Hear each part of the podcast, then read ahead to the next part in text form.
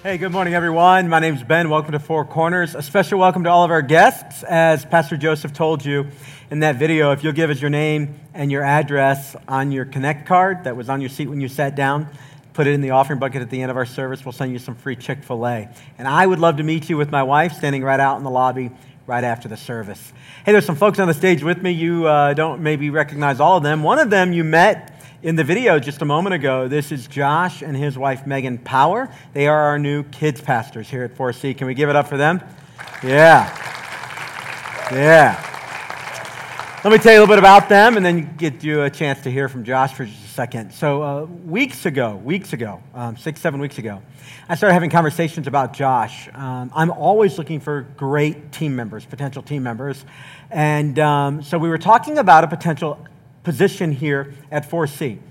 And um, some cool things about Josh um, that made me very interested in him is um, when he was in high school, his pastor is a gentleman by the name of Harold Bear in Charlottesville, Virginia, where uh, Josh um, grew up. Josh is one of 11 children, youngest of 11. You can hear his story in a few weeks. You're going to just be wowed by what God did there. But um, Pastor Bear's son, Danny, was a friend of mine in college. And so Danny was at my wedding. We were not just mutual like acquaintances, we were friends, friends. So I got I know a little bit about this guy through his pastor from years ago, but in the last 5 years, Josh was serving at a church called A2 Church in Birmingham, Alabama, where he met the lovely Megan. Um, and um, he was the student pastor there, and Josh built an incredible team.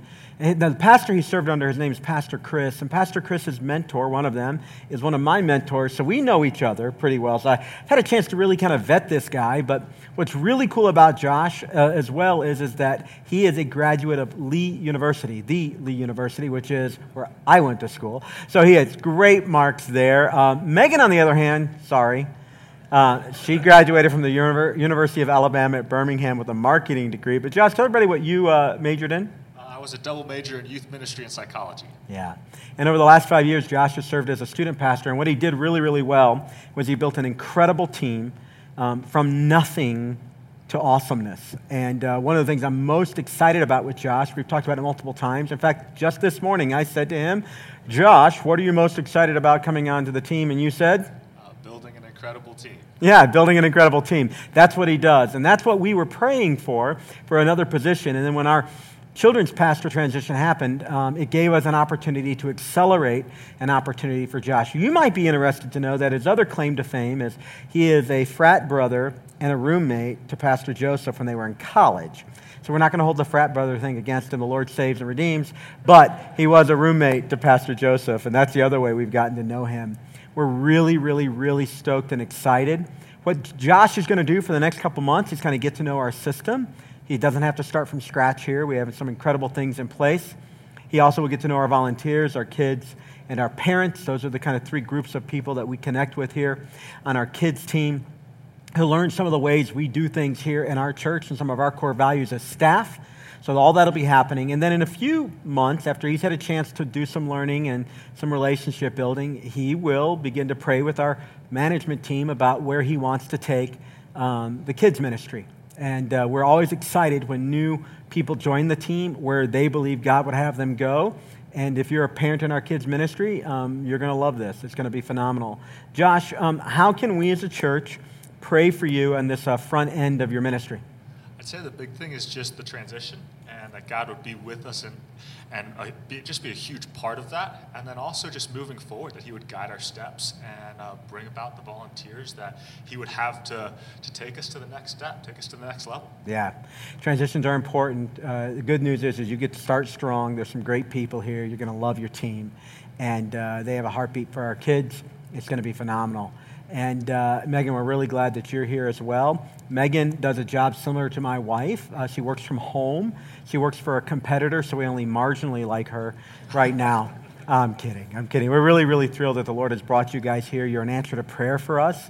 And it's interesting that while this other conversation was happening over here, a door opens over here. And I just found the Lord does that sort of thing. So we're really, really glad you're here. Can you give it up one more time for our new kids pastor? Yeah, we're so glad you're here. Um, the other person on the stage with me is uh, Felix. Many of you know Felix because you have served at the New Life Mission in Hamilton. Right down 129, make a left at the McDonald's and go straight, and uh, that is where the New Life Mission is located. They are a strategic partner of our church, and we've given some volunteer hours as well as some money to help Felix feed the homeless and do other things as well uh, in, in Hamilton. So, uh, Felix, how are things going at the mission? Um, we've been working with you for a while now. How's it going?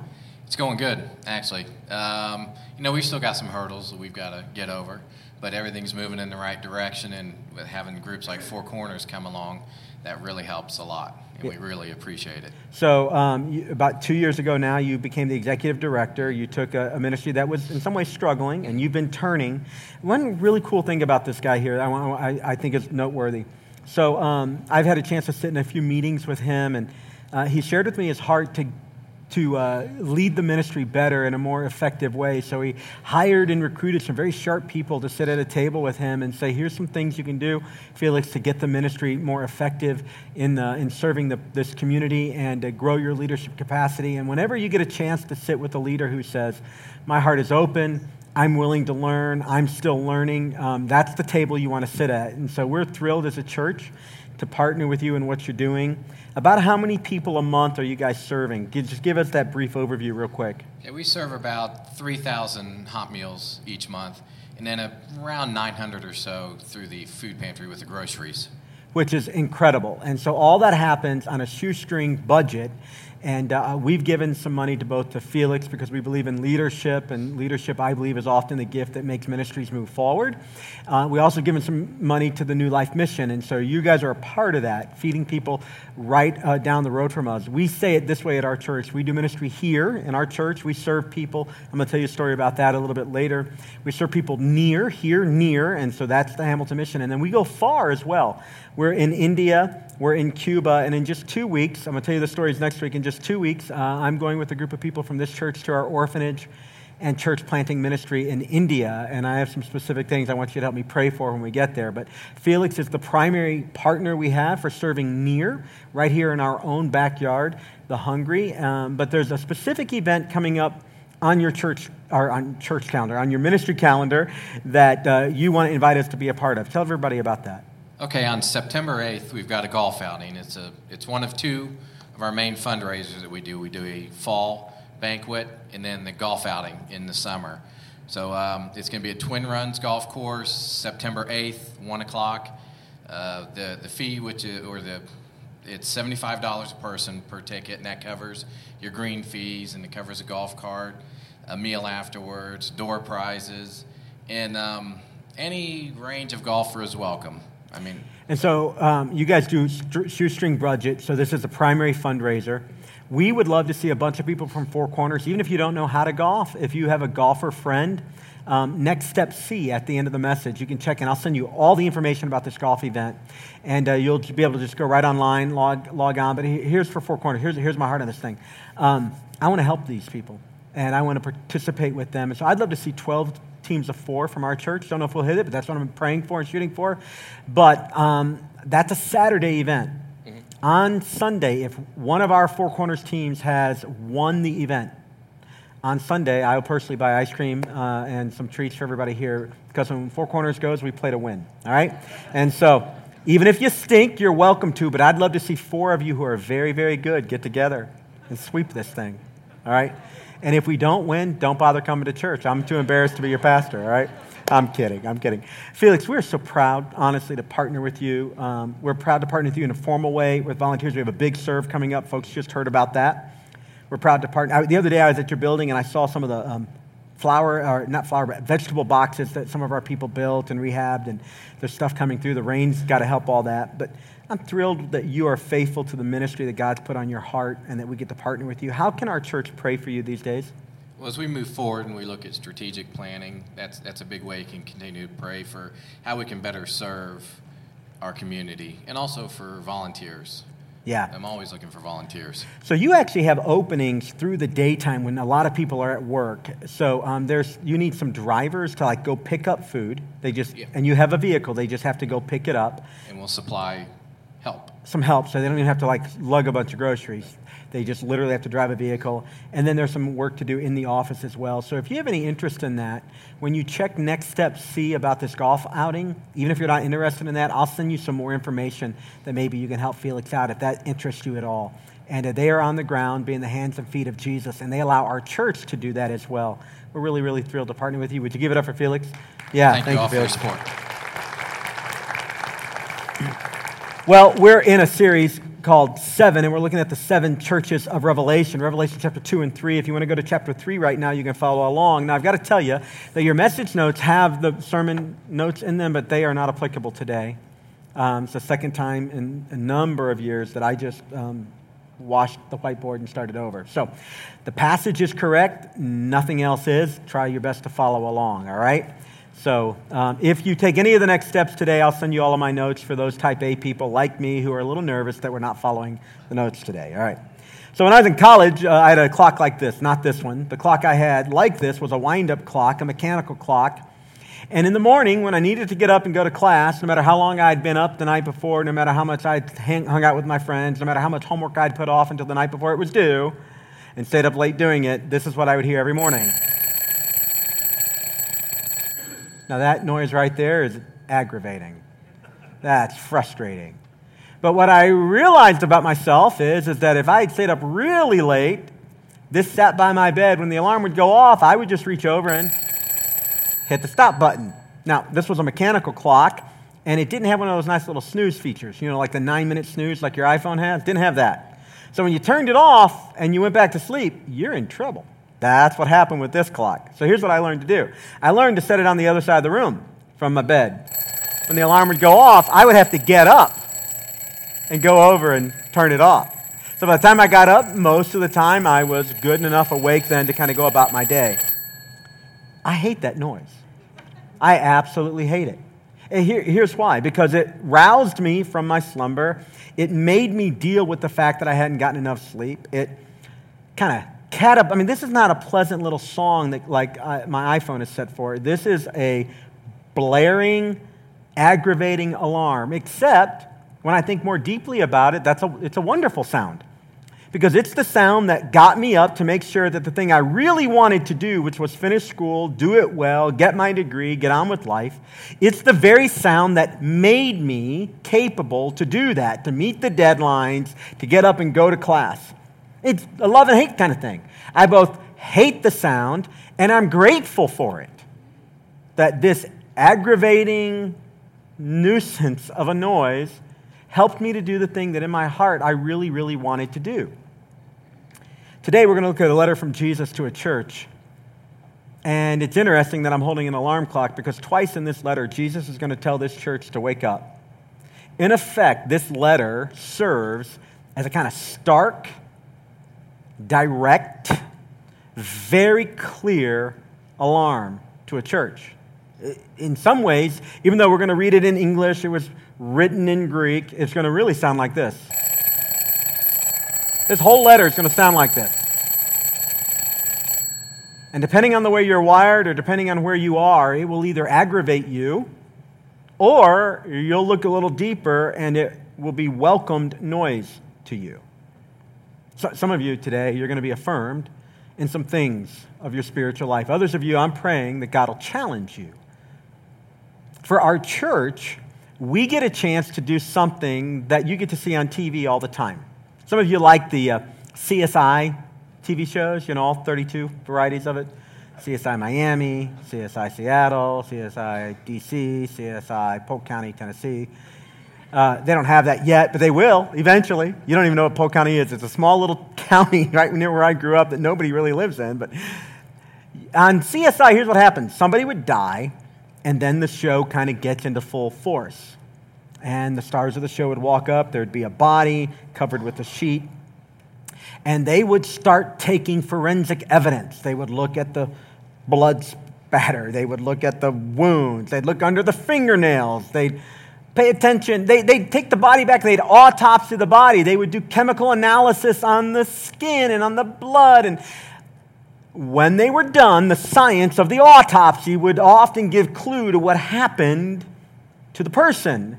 And that would reveal how that person went from living to dead, and typically who did it, and why and when. And that's the science of the show. This letter for us to the church at Sardis from Jesus through the Apostle John as he's exiled on the Isle of Patmos. It is our opportunity to do an autopsy on a sleeping, or the other word Jesus uses in this letter is dead church.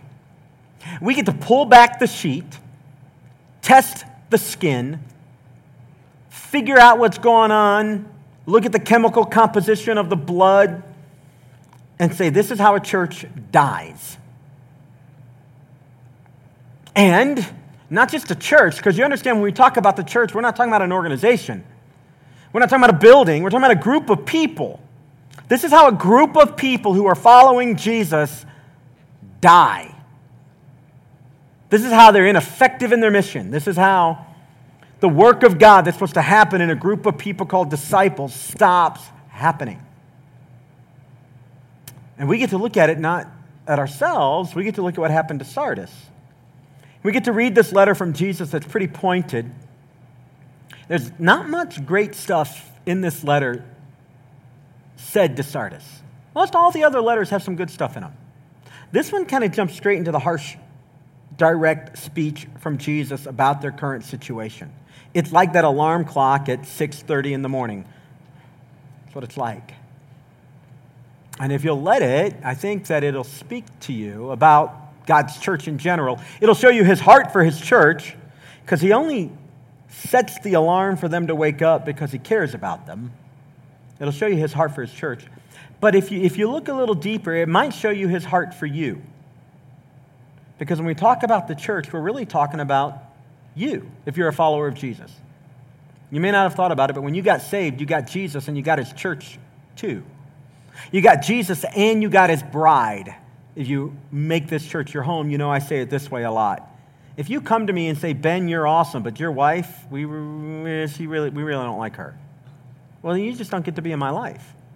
Because you can't get me without my wife. And in some ways, I know it's not popular and it's popular to say just the opposite, but in some ways, you don't get Jesus without getting his bride, the church. You get both when you give your life to Jesus and you accept the salvation he offers freely from grace. And it's really unbiblical to say that you can love Jesus and hate the church. Like, I get why you might, but it's not a biblical position. Everywhere Jesus talks about the church, there's deep love and affection, and he writes these letters in the book of Revelation to show us what he values. And with Sardis, what he wants for his church there is he wants them to wake up. Their pulse is slowing. Their breathing has gotten shallow. They're immobilized. They're about to die. Now, there are a few that are faithful, but by and large, this church is struggling. It's located, if you look on the map that we've had the last few weeks, it's located there at number five in what we now call Turkey. And what that map doesn't show is that the area that the city of Sardis is located in is kind of an elevated plain, about 1,500 feet above sea level, and there are mountains around it. In fact, it's almost like a natural fortification. And historically, where it was placed geographically lulled some of the rulers of that city over the years, over the few hundred years before Jesus, into thinking that they were somewhat impenetrable to outside attack. They would get complacent, and then somebody would rise up and sneak into the city and create chaos. You can read a little bit about that on the side part of your message notes.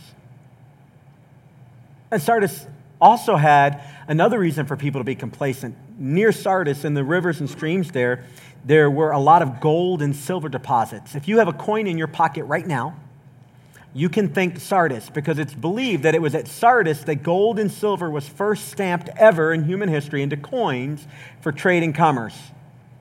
They were a wealthy city. They were a safe city. They were a complacent city that had been run over more than once in war and taken over. But just around the time of Jesus' birth, a natural calamity fell on the city and earthquake hit. And in an attempt to rebuild, the city borrowed a lot of money from Rome. And the interest on that money was exorbitant, and it bankrupted the city. And so while they were still around and there was a church in Sardis, the truth is, is that city was dying. And if you were to go to that area today, you'd see these modern ruins, this first picture here, the modern ruins of Sardis. That's one of the temples of Sardis. You see those columns? Now, I'm not an architect, but architects love the columns at Sardis because they were some of the most ornate in all the ancient world. If you go to the Metropolitan Museum, you can see one of them located there. Ornate, often gilded with gold flake, um, just beautifully, beautifully carved as an indicator of their wealth and comfort. If you were to have visited Sardis back in the day, you would have discovered that their gymnasium, their YMCA, if you will, was six acres big. Huge. That just tells us they have a little bit of time and comfort on their hands. They were geographically shielded, they thought. They were financially shielded, they thought. They had comfort and ease in lifestyle, and yet the city was dying, and most people didn't know it. And interestingly enough, the church in that city, that little group of Christians, they too were dying. They didn't know it. They were falling asleep, going into a coma, if you will. And Jesus writes them a letter to wake them up, to, as it were, turn on the alarm. And the problem is, if there's an alarm going and you don't want to wake up, it's frustrating. If there's an alarm going and you want to wake up, it's a gift. And you get to decide what this letter is for you. So, Revelation chapter 3, here's how our Bible begins.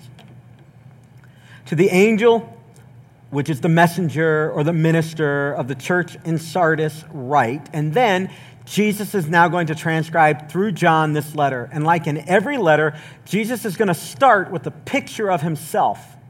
In every letter, he does. Here's something about me I want you to know. Here's a way I want you to see me. And when he does this, it's almost as if Jesus is saying, if you see me more clearly, then the words I'm going to speak, you'll be able to receive them more easily. If you see me more clearly, what I have for you will be more clear to you and you'll be more open and receptive to it. That's why we sing worship songs around here before the message. It's not the only reason. Worship is its own valid spiritual exercise apart from what I'm about to say. But one of the reasons we do it is, is we know that if you lift your eyes to God, get a bigger picture of God in worship, then when the Word of God is opened up, most people are more receptive to it. We're able to discount what's going on around us in our world and focus more on who God is. And then when His Word is opened up, it becomes sharp to us like a two edged sword running into the deepest part of who we are. And that's why Pastor Will and this uh, worship band and the tech team go to great lengths to try to create for us a distraction free environment so that you can come in here and forget the world, look up at God for a few minutes, sing about his greatness and goodness, and then when the word of God is delivered, it can find fertile soil in your heart. That's why for some of you who, you know, you wait till the music's over, that's fine. I'm not suggesting that's a sin in any way you know, and then you kind of come in here for the message like that thrills me. I'm glad, you know, if you only have to miss something, miss Will's part. You know, that's why that's why I feel. I'm, I'm, I'm kidding, right? But it, when you do that, as long as you come in receptive, I suppose it's okay. But the reason the services are designed the way they are, it's meant to give you an opportunity to say, God, whatever you have for me, that's what I want. So Jesus is going to give a picture of himself, and I want you to pay attention to it. Here's what it says These are the words of him, so Jesus, these are words of Jesus, who holds the seven spirits of God and the seven stars. Now, Revelation speaks in metaphor. We know from Revelation chapter 1, maybe you can make a note there. Revelation chapter 1 tells us what the seven stars are. Revelation chapter 1 tells us that the seven stars are the seven leaders of those individual churches. They're not stars like Hollywood stars. No, no, no, no. In fact, just the opposite.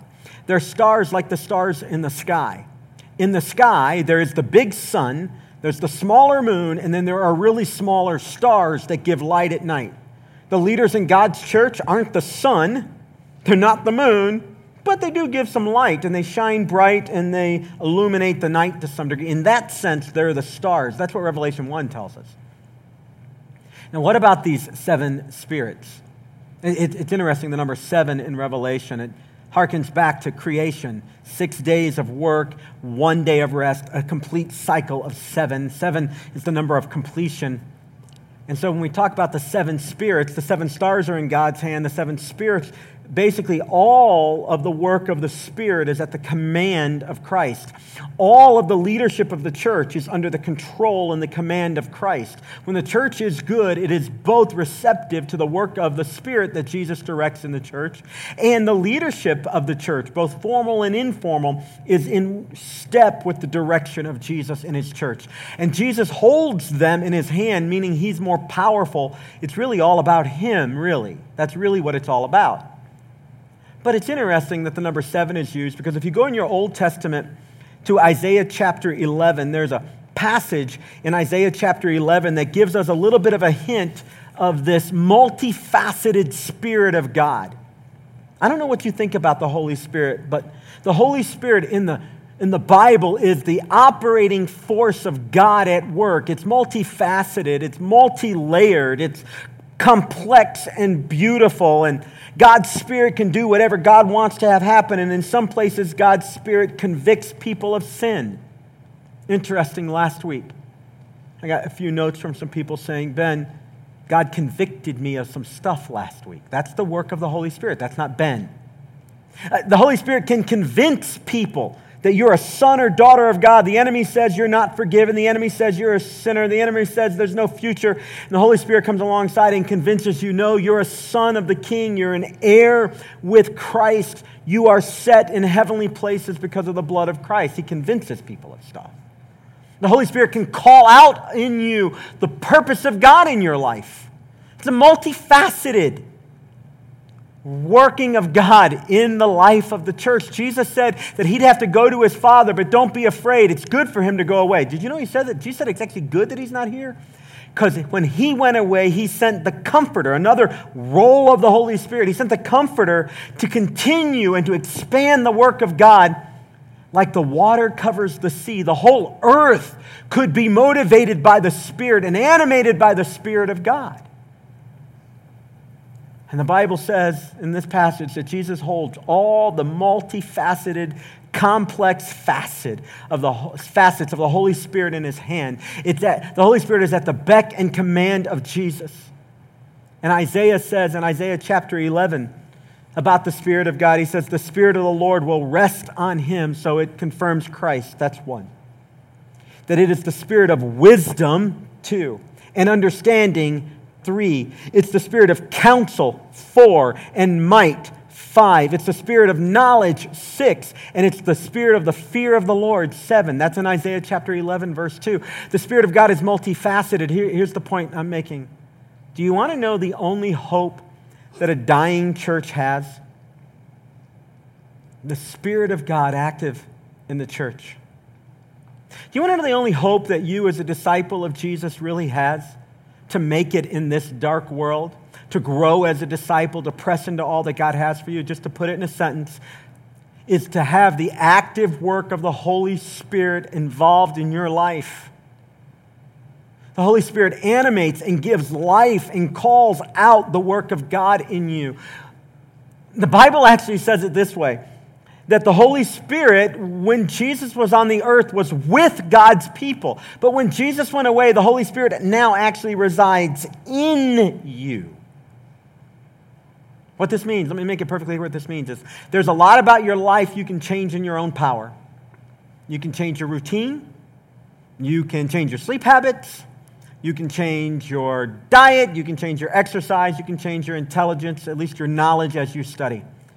But when it comes to your spiritual life, there isn't one thing that you can do, not one thing you can do to change anything about your spiritual life without the power of the Holy Spirit coming alongside you.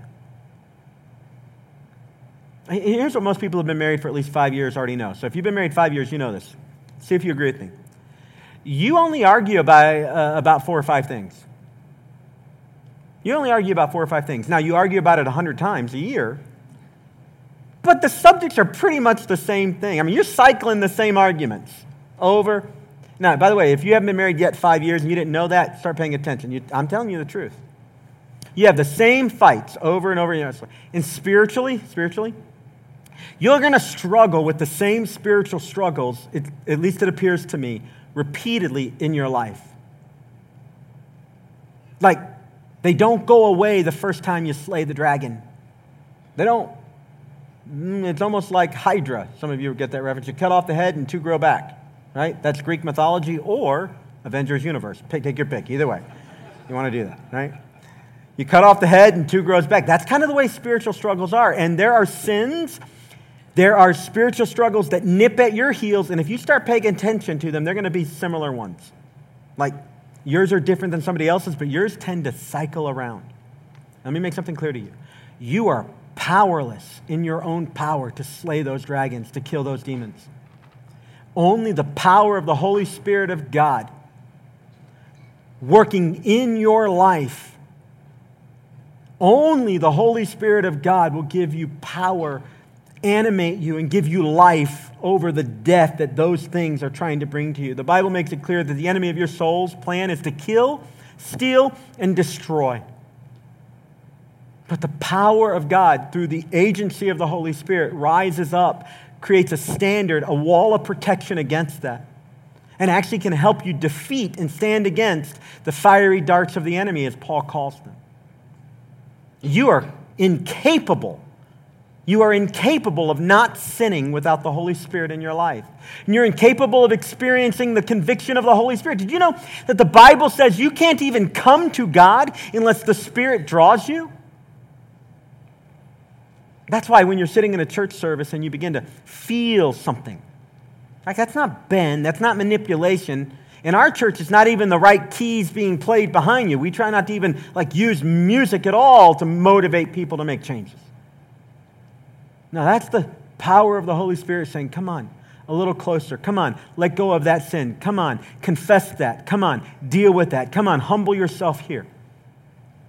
And it brings life to people. And the only prayer that a dying church like Sardis has is that the manifold work of God in its complexity comes by the Spirit of God to a congregation. And the only hope you have is that the Holy Spirit comes in power and floods your life. Jesus said, These are the words of him who holds the seven spirits of God and the seven stars. Then he says, I know your deeds. You have a reputation of being alive, but you are dead. Wake up. Wake up. This is the sound of that text. Wake up. Get up. It's time. Time now. And it's interesting, he said you have a reputation, but your reputation doesn't match your reality. Years ago, Jill and I were dating, and there was a restaurant in Chattanooga, about 30 minutes away from our college, Lee University, in case you don't know. It's a great school. Lee University. And um, it was called Grady's. This was back in the late 80s when everybody was going to the mall. Remember when everybody used to go to the mall? You like just go and walk around the mall? I don't. And there would be like restaurants outside. So Grady's was there, and it was the best restaurant. They had like the most fresh salads when you would order an entree, but with each salad, there would be a piece of this cheesy bread. Now, it was bread with butter and cheese, and it was baked, and it was melted and gooey, and basically, it was the most amazing and awesome experience of your life um, is really what that was like. And um, it was, and so we would go to Grady's literally and just like just to order cheesy bread, right? And the service was good, and it was always clean, and the the wait staff they were like so incredibly service oriented, like they were saying my pleasure before Chick Fil A made it cool, you know. It was just their best place to eat. But over the course of a couple years, we noticed things started slipping. And every once in a while, there'd be like a little wilted lettuce in your lettuce bowl. But we're still telling our friends, Grady's is our favorite place. It's a place to go. And the cheesy bread wasn't quite as cheesy. And one time I ordered a hamburger and it was a little cold. So I very kindly said to the waitress, and my burger's actually cold. And here's what she says to me She's like, I'll go get the manager and he can deal with you. And I thought, what? Something has shifted. Like, so the reputation didn't match the reality. That's what happened at Sardis. You have a reputation for being alive. You have a reputation for being a spirit enthused church. But the truth is, you are dead. You're like in a coma. You're almost done. Wake up. Wake up. Now, that's not just Sardis, by the way. Did you know that 3,500 churches a year close their door in the United States? 3,500. That's over 60 a week. This week, 60 churches in America closed their doors. 80% of all churches in America are what are considered plateaued or declining. Entire denominations are folding. Some churches have embraced social change, but they've denied the power of the gospel. They've limited the work of the Spirit, and they've given themselves to other causes other than submission to the Word of God, and they're dying. That's not just a historical reality about that church. This is, if we're not careful, two generations from now at Four Corners Church. This is perhaps the church your grandmother went to. Sociologists study it and they say churches have life cycles. And I get that. They do. There's a lot to learn from a sociological uh, uh, study of, a, of churches and life cycles. Our church, at almost 14 years old, we're no longer a church plant, right?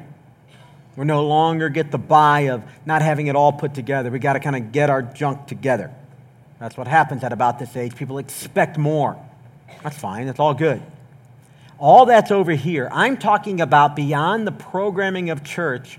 At Sardis and in many churches in America today, the Spirit of God is not doing its work in the people's lives who make up the church. That sounds very judgy, doesn't it? In fact, it sounds a whole lot like this in the morning when I was in college. Like, that's just aggravating. Who are you to say that? It's not me. If you don't want to talk about America today, let's just stick with Sardis because you know it's a long time ago and it's not personal. Jesus looked at Sardis and said, "You're dead. You're asleep. The Spirit of God is not breathing life into this place." Do You remember the Spirit of God? It was the Spirit of God in Genesis chapter 1 that hovered over the face of the water. And when God said, Let there be light, and God created the heavens and the earth, and God separated the water from the land and filled it with living creatures and fruit of its kind, it was the Spirit of God as God spoke that did that work. It was the Spirit of God on the day of Pentecost that came in and sat like cloven tongues of fire on the heads of people and animated their speech. And there was the sound of a rushing mighty wind. It was the Spirit of God on the vision that Ezekiel had of the dry bones. And when the Spirit and the breath of God blew over those bones, they regained their muscle and got reanimated and came back to life. This is the Spirit of God that has departed from the Sardis church. Six signs. Remember, I told you your notes aren't going to align. Six signs of a dying church. Let me give them to you. The first one, you can write these down, not, whatever. If you take any next steps, I'll send you the other notes and uh, we'll get on with it, all right? But number one, six signs of a dying church. Number one, the Spirit has left the building. The Spirit has left the building. People's lives aren't being changed. The convicting power of the Holy Spirit isn't present the worship is perfunctory and routine. The preaching is powerless. And it's as if the words fall at the end of the stage if they have any life at all. There's a reliance sometimes on man's wisdom versus the Spirit, as opposed to what Paul said in Corinthians I did not come with persuasive words of man's wisdom, but with the demonstration of the power of the Holy Spirit. Sometimes the problem is a reliance on man's wisdom versus the Spirit. Other times it's flat out hidden sin, and there's been a rejection to the convicting power of the Holy Spirit, such that he's still convicting, but the church can't hear it anymore. That's what happens when you say no to God's conviction over time. Your receptors get burned and you can't hear it anymore. Sometimes churches like the church at Sardis are lulled into complacency because they've arrived at a place where they don't really need, they believe, the Spirit of God to show up to continue to thrive and grow. Now, I'm going to make an analogy, don't stretch it too far, but there's some validity here. Sometimes churches can become so wealthy and well put together that, in effect, they can do church without much of God. If you ever get a choice to go to a wealthy church that can do church without God or an impoverished church where the Spirit of God is flowing and the winds of the Spirit are blowing in the aisles, choose the poor one with the Spirit of God all day long because in five generations, this one's still going to be going. There isn't enough money in the world to keep a church going for five generations that's dead without the Spirit of God. People will decide for themselves, it's not worth my time. And it isn't. Church is not worth your time, your effort, or your money unless God's presence is present in the church. Because nothing of spiritual significance can happen without the Spirit of God. Let me give you sign number two of a dying church there's no passion for prayer. A prayerless church is a powerless church. If you see a church moving mountains, let me tell you what's happening. Somebody somewhere is praying.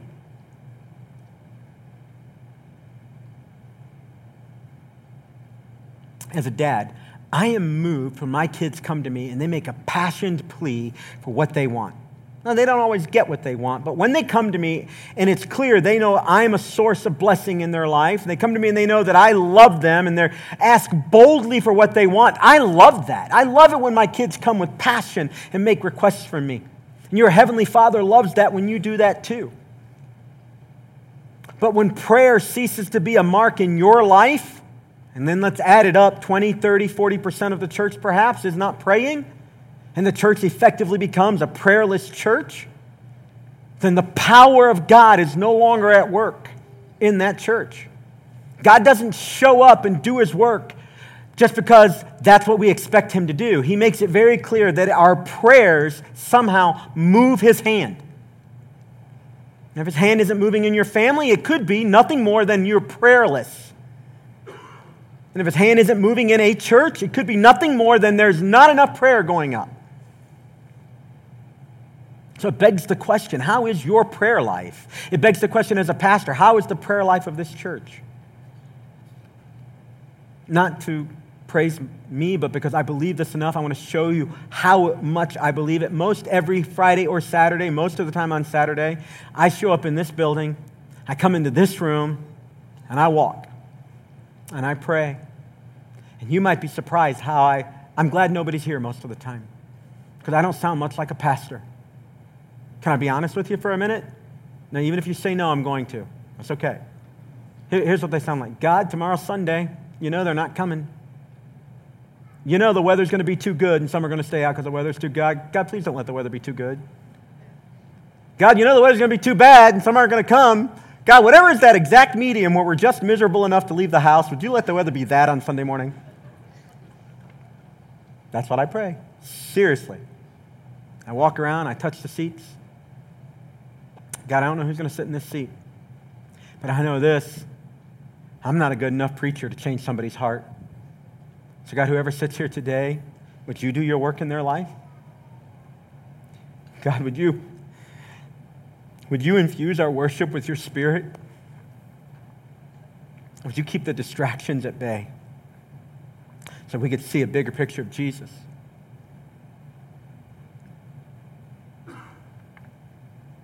I don't know all that God wants to do, but I know this that He does it at the back end of prayer. And a prayerless church is a dying church. And a prayerless Christian is a dying Christian. They go together. And here, here's the truth even if we are a perfectly honoring, praying, praying church, our church can't pray enough for what God needs to do in your family.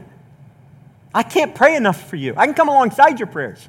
But I can't pray enough to make up for your absence of prayer. Jesus says to the Sardis church, Wake up. And if you don't want to wake up, it sounds like this. But if you want to wake up down deep, you know you need to wake up. That's a welcomed call.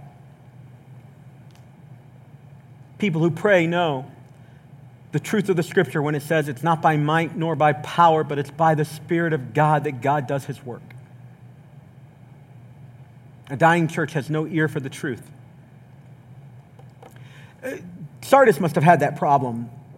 They, they had it at Ephesus. So Paul writes to Timothy, the pastor at Ephesus, in 2 Timothy over and over and over again. The most recurring phrase in Timothy is preach the word, Timothy. Preach the word, Timothy. Preach the word. Be instant, in season, and out of season. Preach the word. The answer to most problems in most churches isn't better X, Y, or Z. It's the preached word of God, boldly proclaimed and humbly received. It is the Word of God that has the power to cut to the deepest parts of our lives and divides our spirit and our soul and reveals exactly what surgery God wants to do in our lives. But too many people don't have an ear for the truth, they don't like the truth. So Paul had to tell Timothy way back then, and it's true today, and if we're not careful, it'll be true at our church. He says to Timothy, Preach the word, be prepared in season and out of season. And then he says, Correct, rebuke, and encourage. We only like one of those, encouraging words. But that's not what, that's not what Paul told Timothy. He said, Correct people, rebuke people, and encourage people. Correct them, call it out, man. And then he said, You have to do it with great patience and careful instruction. For the time will come when people will not put up with sound doctrine. Instead, to suit their own desires, they will gather around them a great number of teachers to say what their itching ears want to hear. Itching ears. Please me. Make me happy. Say what I want to hear. When that happens, when people don't have an ear for the truth, but they have itching ears, the church is dying. If you have itching ears and you don't want to receive the truth of God's word, you're dying spiritually. So instead of being hard on sin, they're soft in the flesh. You don't hear words like the blood of Christ and repent. That's what happens in churches. And maybe for six months, a year, 10, if they're well heeled, maybe 20, it looks like things are good.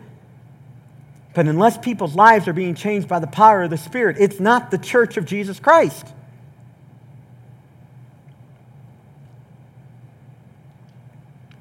I got to be honest with you. I love you too much to tell you what you want to hear. I do. I knew when I started this church that people would wonder where my allegiances are. And I decided long before I decided to do this, when God called me to be a pastor and a minister and a teacher of God's word, that no matter who wrote my paycheck, I would not work for any man. So I'm fully accountable to our board, but I do not work for them. If at any point, you know, they think I'm, they would not do this. But if they were to think I was too bold, too whatever, fine, fire me. Yay! It'd be okay. Truthfully, Four Corners, I love you too much to not tell you the truth. And I'm too afraid of God. So in this church, you'll hear about the blood of Jesus and you'll get called to repentance because hell is still hot. Sin is still dark and wrong, and Jesus is going to come back one day like a thief in the night, and he needs to find you awake, ready and waiting on him, not asleep, not in slumber. And your blood will not be on my hands because I failed to tell you the truth. It will not. You can go find any number of churches in this city that won't talk like this. Good for you, good for them. But not here. Not here. It is not loving to withhold the truth from somebody under the premise of mercy and grace and acceptance. Number four, there's a tolerance of sin in a dying church. At Ephesus, they lost their first love. At Pergamum, they compromised with the culture. At Thyatira, they were sleeping with Jezebel. And at Sardis, they were dead on arrival. So Jesus writes these words. If you look in your text, strengthen what remains and is about to die, he says to Tardis, Sardis. For I have found your deeds unfinished in the sight of my God. Remember, therefore, what you have received and heard. You don't need new information. You got to remember what you've been taught and go back to it. That's called repentance. You don't need a new word from God. You got to follow the word of God He's already given you. Go back to what you have received and what you've heard, and then hold fast to it. And then here's our word and repent. That's how life comes through the power of the Spirit. When we say to God, God, it was good that you called me to repent. You're a kind and loving God. Your alarm is not to infuriate me. Your alarm is not to frustrate me. Your alarm is to arouse me and to save me. That's what it's for. Number five, a dying church. In a dying church, there are factions and divisions. This happened at the Corinthian church. Here's how Paul wrote to them. Just see if you can relate to any of this in any of your church experiences. Brothers and sisters, I could not address you as people who lived by the Spirit, but as people who are still worldly, mere infants in Christ. I gave you milk, not solid food, for you are not yet ready for it. Indeed, you are still not ready. You are still worldly. For since there is jealousy and quarreling among you, are you not worldly? Are you not acting like mere humans? Now, sometimes people come to church and they're not all put together. I'm not all put together. And if you came to this church because your last experience was bad and you came here to heal, you're in the right place. But I want to be crystal clear with you. You are not given a hospital bed by Jesus so you could occupy it between now and when He comes. Your healing is meant to heal you so you could get up and change hats from that of a patient to that of a soldier. God didn't call you to a church just to get your fix. He called you to join the team, to put on your marching boots, to get up out of the bed of your misery and of your hurt and of your pain, and become a wounded healer, a found person who finds people a saved person who brings the message of salvation to others. It's not enough to come to church and get your fix. You've missed it. You got to come to church and get on board with the mission of Jesus. And here's what I've discovered for people who are not on board with the mission of Jesus and churches that aren't on board with the mission of Jesus, they're always fighting. Always. You know why? Because the vision of the gospel and the call of God on the church isn't bright enough. So everybody else's little kingdoms and little visions take prominence.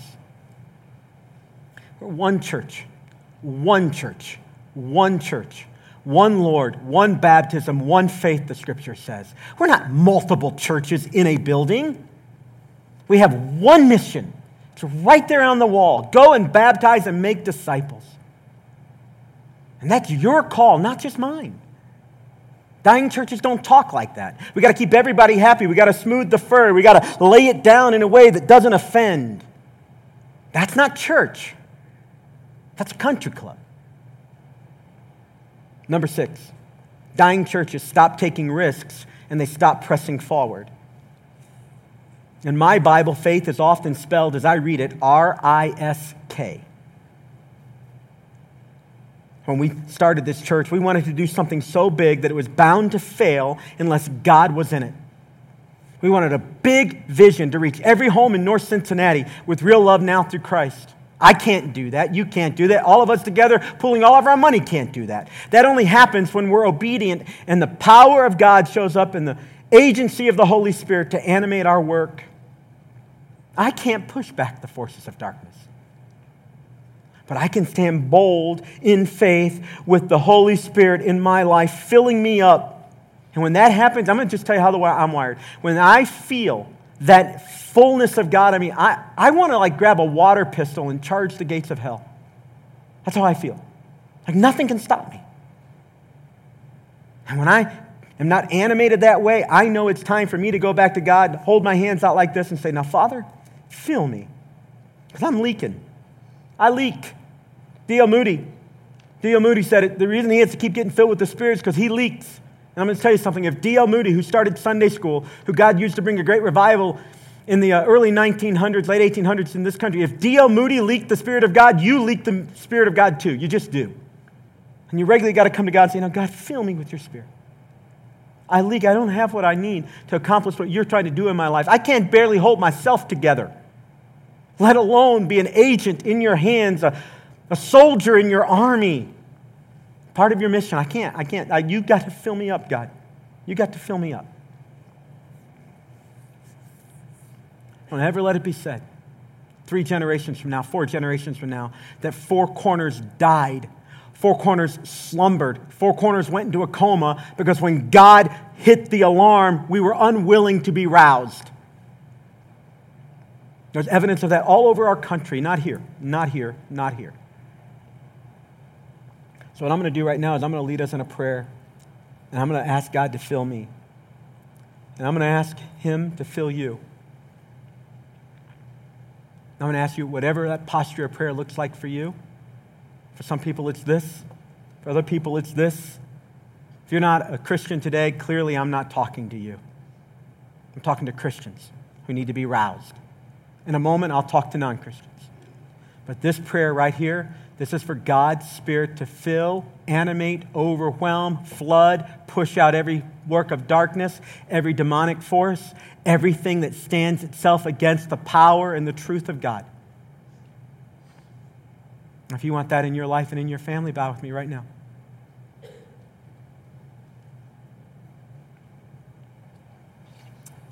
Father, we confess we cannot do it without you. God, the truth is, I'm old enough, I don't even want to try anymore. I don't want to do it without you. I say with Moses, if you don't go with us, I don't want to go. And so, Father, to the best of my ability, I humble myself before you. I pray your spirit would fill me. I leak, Lord. I leak.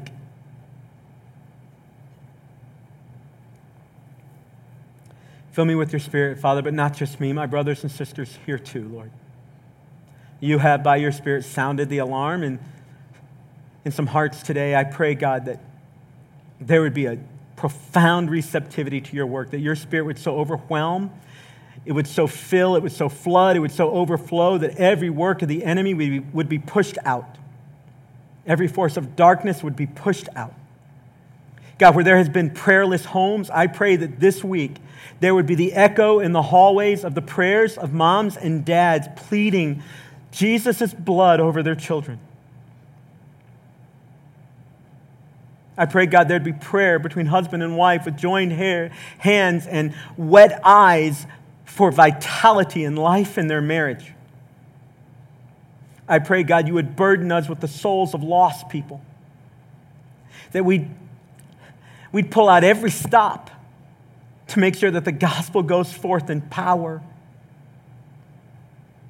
I pray we would not stop until every home in North Cincinnati has experienced all that you have for them, all the love that you have for them, all the truth that you have for them. I pray, God, that you would use us. Holy Spirit, fill our church.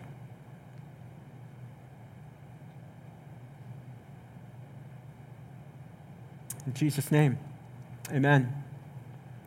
Why don't you grab out your Connect card and let's uh, take a couple steps together. Remember that I wrote these next steps before I rewrote this message. So, next step A says, Today I'm making Jesus my Savior and Lord. If you don't yet have a relationship with Him, you have a little foretaste of how He wants to work in your life. You can check next step A, and in a minute when I pray, you can ask Jesus to forgive you, wash away your sins. And the Bible says that at that moment, His Holy Spirit will take up residence in you. He'll sit on the throne of your heart. That's language I use. That's not specific in the Bible, but he'll sit on the throne of your heart and he'll be your Lord. He'll be in charge. Next step B says, Today I'm choosing to be baptized. We have a big baptism coming up on uh, August 5th, one service, 10 o'clock. It's going to be awesome. If you haven't been baptized, gone public with your faith, you can check the box and start that conversation. Next step C is a prayer that's actually in your notes. It's a prayer about God searching your heart. And I, if you check the box, I'll send it to you. It says, I'll pray this prayer. Psalm 139, it says, God, search my heart, O God. Search me, O God, and know my heart and see whatever dark, whatever wicked way might be in me. Cleanse me. Make it, I'll send you that passage, and you can pray it over yourself, over your family, over your home. I'm praying it over church. God, search our church, drive it out, fill us with your spirit, replace every bit of darkness with your light. Now, next step D is about our construction. We're almost done. And we can speed it up, but to do that, we've got to hire some help. So we either can keep working with volunteers or we can hire some help. So it's not for everybody, all right? This is not for everybody. But if you want, you can give a one time financial gift to help us speed up. And if you do, we're going to hire some contractors to get this work done a little bit more quickly than we're going to be able to do it without it. And if we don't, we're going to get it done anyway. So it's okay. But I thought I'd throw this out there and see if there are some folks that would like to write a check, an extra one to help us get that work done a little bit more quickly. All right, and next week I'll give you a big update on where we are, and the door will be cut in the lobby, and you'll be able to walk through and see a lot of it. We're close, we're just not quite there. And the next step, he says, Hey, send me the link for the New Life uh, mission for the golf outing and all those other things we were talking about, and we'll send you all those links and signups. don't you set that aside and if you call this church home, this is your opportunity to give an offering to support the ministry here. I got to give you some good news. Um, so, uh, over the last couple years, there's a couple in, in our church that um, been living together and dating on again, off again, and had some personal stuff. And so they raised their hand and said they need some help. And so, because you guys are generous and faithful to give, we were able to send them to some counseling. And we paid for it as a church. You, you did. That's what we're able to do here. It's really cool. So, a couple weeks ago, I get a call from this guy, and he says, Look, I need to make her an honest woman. We're tired of living together. We know it's not what God wants for us, and we don't have money to throw a big wedding. We'd like to do that in a couple years, maybe. But we're upside down financially. But we don't want to wait. Pastor, would you marry us? And I said, Sure. Yeah, dude, that's honorable. Way to go. I'd love to. When do you want me to do it? He said, Tomorrow. I was like, Wait, really? He's like, Yeah. He's like, We went and got a marriage license today. Can I show up at church tomorrow? So just like two and a half weeks ago, I stood right in that lobby. I did a 15 minute ceremony because you guys had given money that softened somebody's heart. The gospel was preached. They wanted to walk in obedience, and they made each other honest before God and the world. Yeah, they'll throw a party a couple years from now. But they wanted to honor Jesus with their lives. I want to tell you, I'm thrilled to be a part of a church with that kind of generosity, that kind of boldness. Thank you for letting me be your pastor. It's a privilege. Let's pray about our next steps in our offering right now. Father, thank you for what you're doing. You are God, we are not. I pray, Lord, for the men and women in this room who are declaring, Jesus, wash away my sins.